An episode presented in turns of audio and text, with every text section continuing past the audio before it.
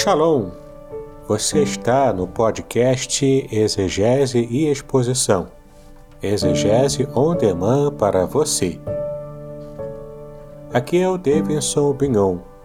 Eu sou mestre em Ciências da Religião, professor de exegese bíblica no seminário, pastor congregacional e também publisher editorial. Eu ajudo pastores e líderes cristãos a fazer estudos bíblicos na igreja sem ter problemas com interpretações erradas. Então, se você está pensando em compreender a sua Bíblia com segurança, não deixe de assistir a mais episódios como este aqui. Muito bem, então assine o canal, acione o sininho, curta, comente e também compartilhe. Você poderá me dar uma força me ajudando a ampliar o alcance com os estudos bíblicos de qualidade na internet.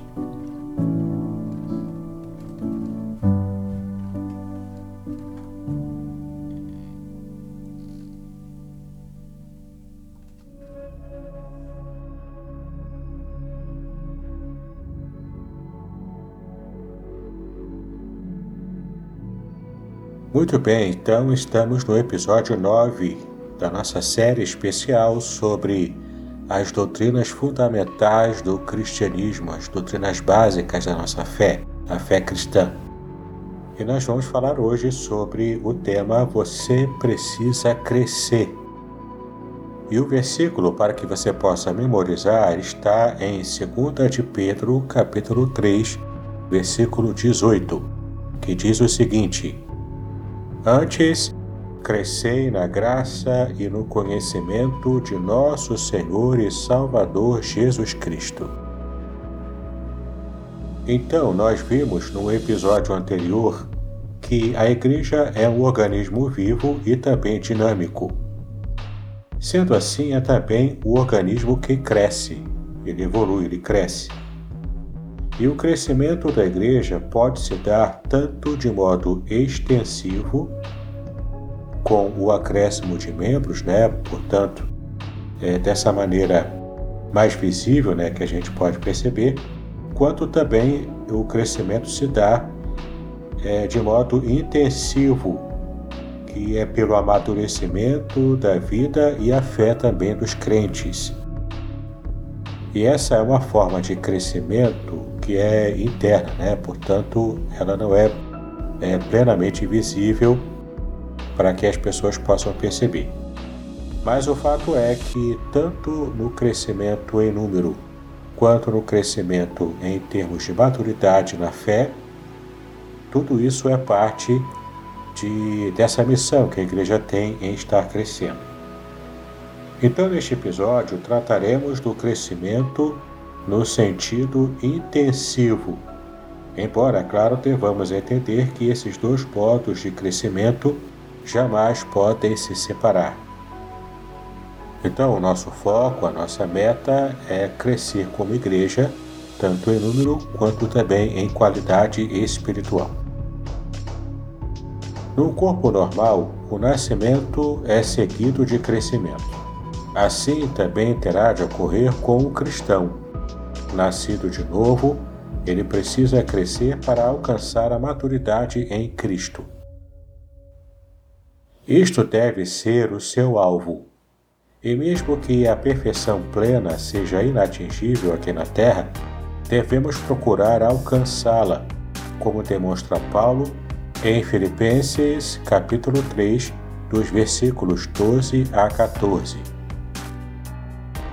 Leia, portanto, o texto bíblico e anote em seu caderno as duas frases em que o apóstolo Paulo demonstra o seu desejo de atingir o alvo.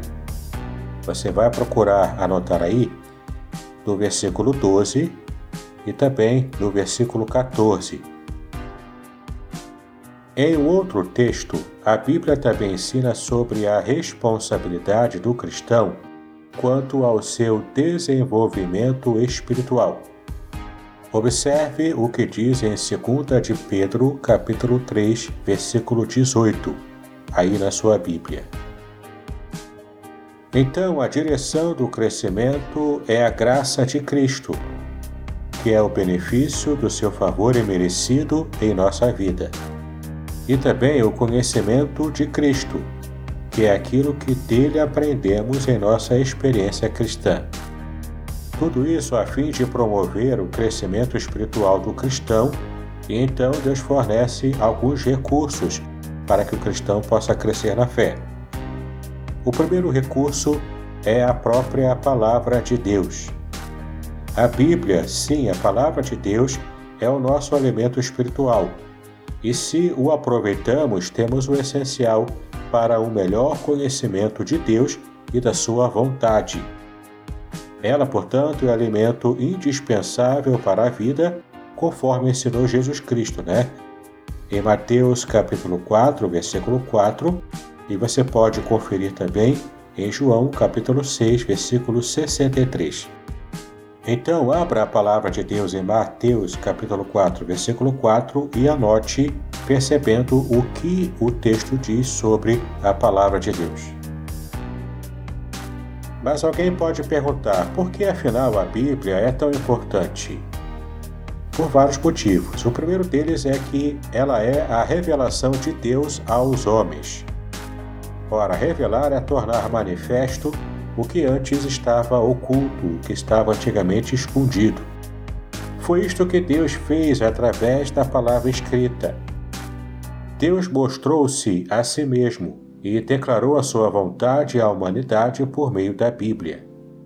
Para escrever este livro, ele usou cerca de 40 homens durante um período aproximado de 1600 anos.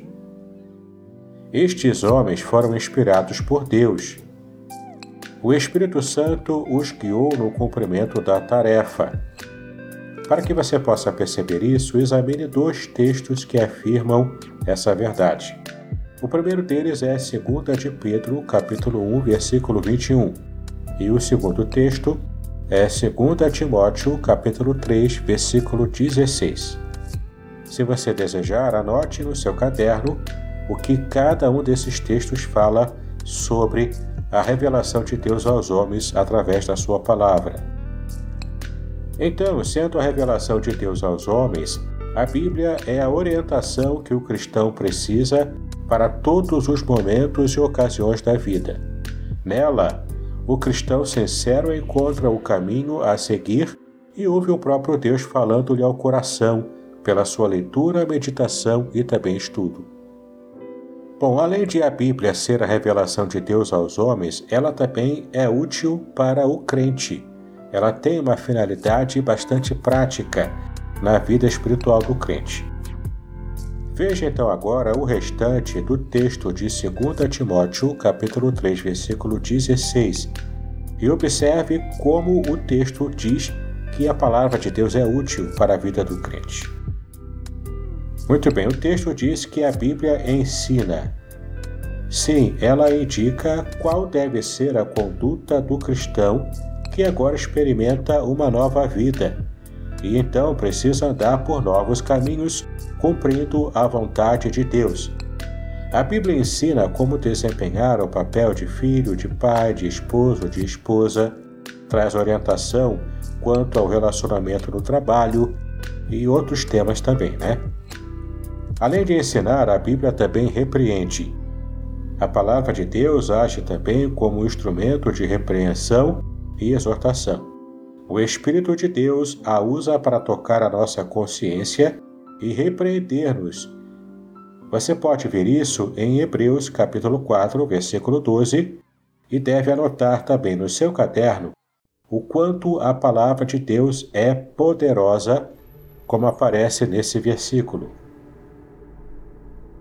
Então a Bíblia ela é útil para o crente porque além de ensinar e repreender, segundo Timóteo 3,16 também diz que ela corrige. As Escrituras, portanto, mostram o caminho para consertar o erro ou para mudar o estilo de vida. Mediante a repreensão da palavra, devemos imediatamente perguntar: o que eu posso fazer agora para acertar a minha vida né, diante daquilo que eu li na palavra de Deus. Para terminarmos então esse tópico, a Bíblia também educa na justiça. ou seja, ela orienta para uma vida justa, reta, sem desvios. Na verdade, a Escritura é o principal recurso que Deus dá ao cristão para que ele alcance o crescimento espiritual. O propósito final da Bíblia está claro no versículo 17 de 2 Timóteo, capítulo 3. Você pode observar o versículo e fazer suas anotações no seu caderno. então você pode até me perguntar: mas como eu posso utilizar a Bíblia? Ora, na própria Bíblia encontramos conselhos acerca de sua utilização como um recurso para o crescimento espiritual. Então, como devemos usá-la? Né? Primeiro, devemos ouvi-la. De que modo pode surgir a fé no coração do homem? Leia em Romanos capítulo 10, versículo 17, para que você descubra a resposta para essa questão. Além de ouvir, nós também devemos ler a palavra. A Bíblia deve ser lida diariamente. Em Deuteronômio capítulo 17, versículo 19, são apresentadas duas razões pelas quais devemos ler a palavra de Deus diariamente. Você quer saber quais são elas? Leia o texto e anote também no seu caderno essas duas razões pelas quais devemos ler a palavra diariamente. Outra maneira também muito importante de nós utilizarmos a Bíblia é meditando nela. A leitura pode ser seguida de uma meditação. Meditar é um exercício mental que pode ser orientado com as seguintes perguntas: Qual o assunto principal do texto lido? O que ali se ensina acerca de Deus Pai, do Filho e do Espírito Santo? Como relacionar este ensinamento com a minha própria vida prática? O que Deus quer que eu faça após a leitura da Sua palavra? Podcast Exegese e Exposição. Exegese on demand para você.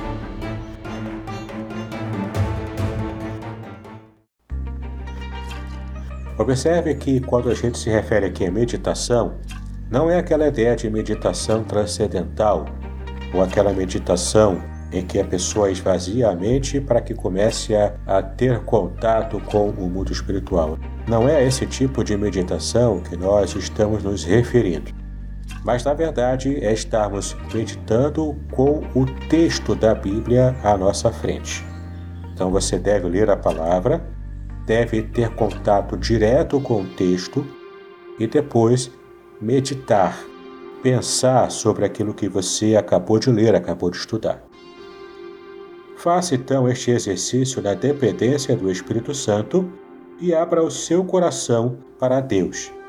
Um grande herói recebeu a ordem para meditar, a fim de ser bem-sucedido. E você pode conferir essa mensagem em Josué, capítulo 1, versículo 8. O quanto Deus é, mandou que ele pudesse estar meditando na palavra do Senhor. Uma outra forma, também muito importante, mas infelizmente negligenciada no meio evangélico, para que possamos usar a Bíblia, é estudá-la. O estudo já é um passo mais avançado para conhecer a Bíblia, e ele exige mais tempo e maior esforço mental.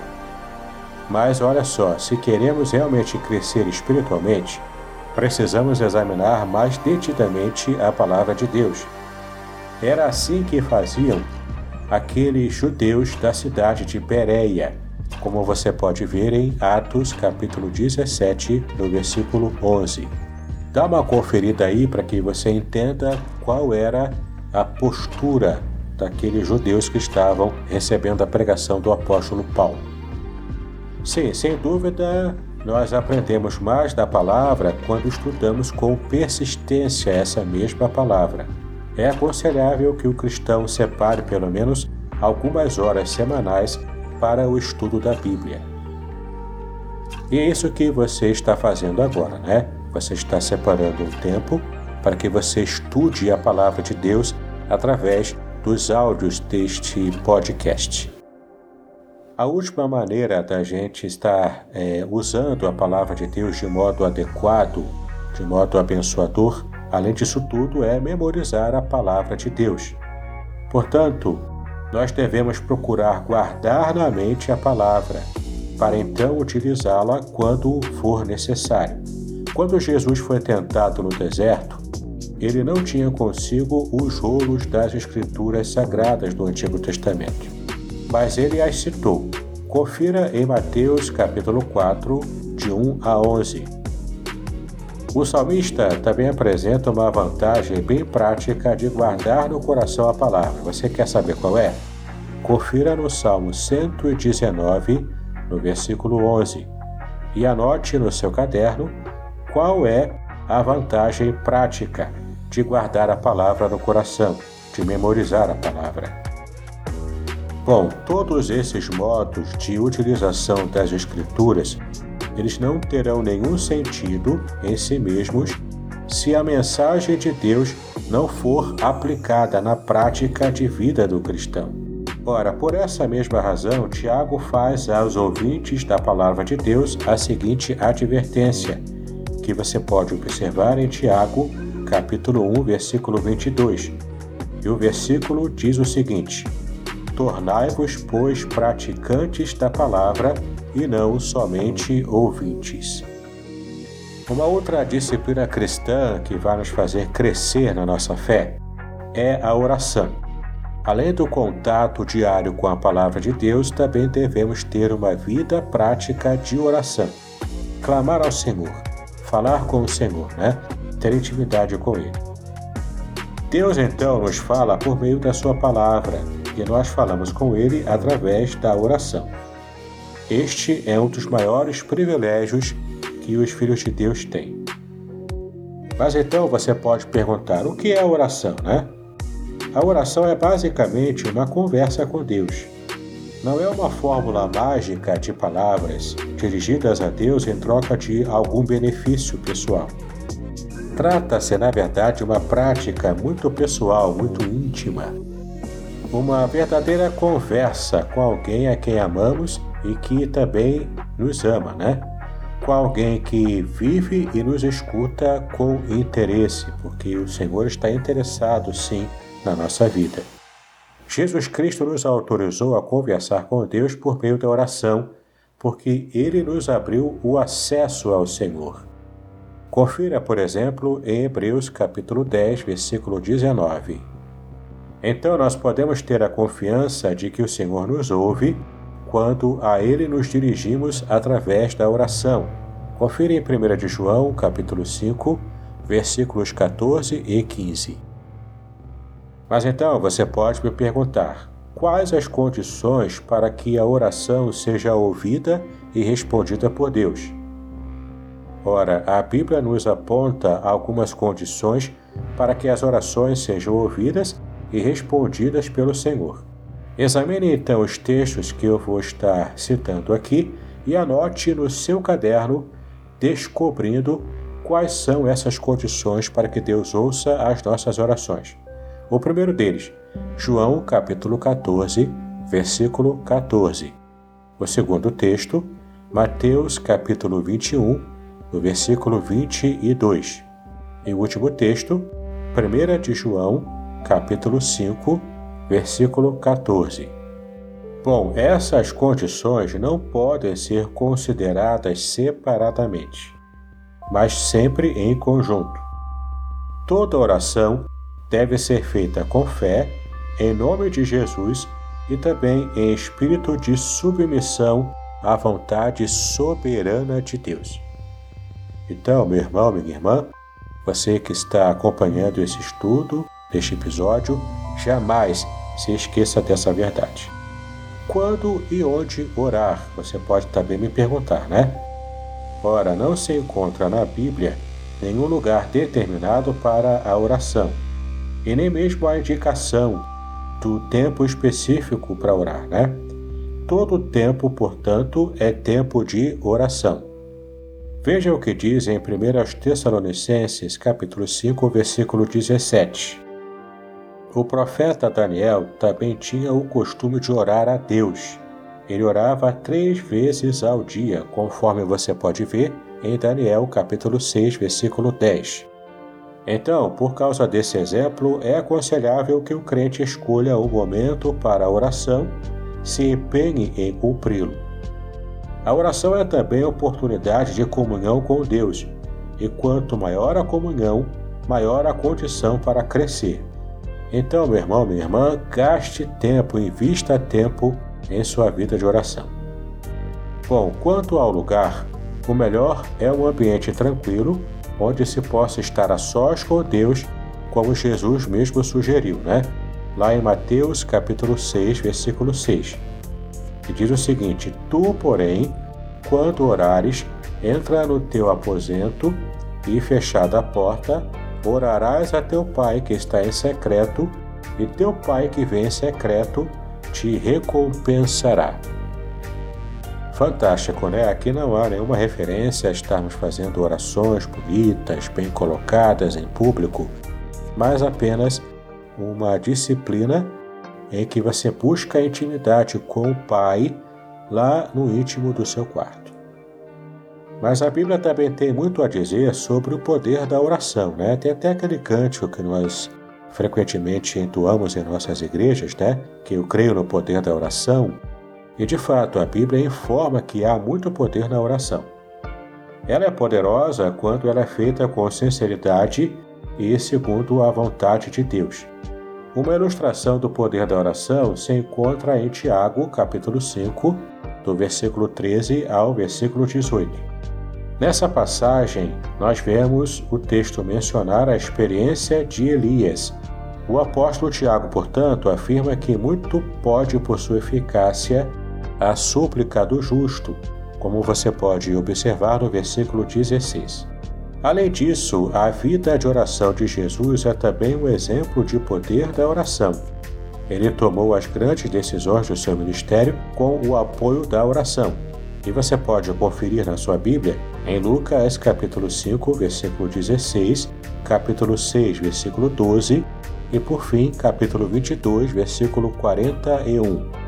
Por isso, com grande autoridade, Jesus deu ordem aos seus discípulos para que continuassem em oração. Confira em Marcos, capítulo 14, versículo 38. Finalmente, é preciso considerar que não se aprende a orar de um dia para o outro. O novo convertido pode não saber orar, mas ele deve ter paciência e ir aprendendo a orar com o tempo usando palavras simples na sua conversa com Deus. Deus não exige discurso bonito e nem palavras rebuscadas quando estamos orando, quando estamos falando com Ele. Confira só em Mateus capítulo 6, versículo 7. Então o que Deus quer é sinceridade do coração, daquele que está falando com Ele, daquele que está orando. Apenas dois ensinos básicos devem ser lembrados ao estarmos orando. O primeiro deles é que a oração deve ser dirigida ao Pai, como nós aprendemos na oração que Jesus ensinou, que é a oração do Pai Nosso, né? Confira em Mateus capítulo 6, versículo 9, quando o texto diz: Portanto, vós orareis assim: Pai nosso que estás nos céus, santificado seja o teu nome. Se ele dirige aqui a oração ao Pai. Outro ensinamento que precisamos também nos lembrar quando estivermos orando é que a oração deve ser feita em nome de Jesus Cristo, como também o próprio Cristo ensinou em João 14, versículos 13 e 14, que diz o seguinte: E tudo quanto perdirdes em meu nome, isso o farei, a fim de que o Pai seja glorificado no Filho. Se me pedirdes alguma coisa em meu nome, eu o farei. Então o texto está muito claro, né? Precisamos sempre orar em nome do Senhor Jesus Cristo. Então, mantenha a sua vida de oração em dia, sempre colocando diante do Senhor a sua vida de modo simples, direto, mas ao mesmo tempo prestando atenção que a sua oração deve ser elevada ao Pai e também deve ser feita em nome de Jesus. Muito bem, então encerramos aqui o episódio de hoje. Espero que você tenha aproveitado bastante o nosso estudo e prepare-se. No próximo episódio falaremos sobre os seus privilégios como cristão, como servo de Deus. Ah, e não se esqueça de estar assinando meu canal do YouTube, clicando no sininho, para que você receba as notificações dos próximos episódios dessa série. E também, se você quiser ampliar o alcance do meu trabalho, é só você dar o seu like e também compartilhar com seus amigos. Que Deus abençoe os seus estudos, paz e bênção sobre a sua vida.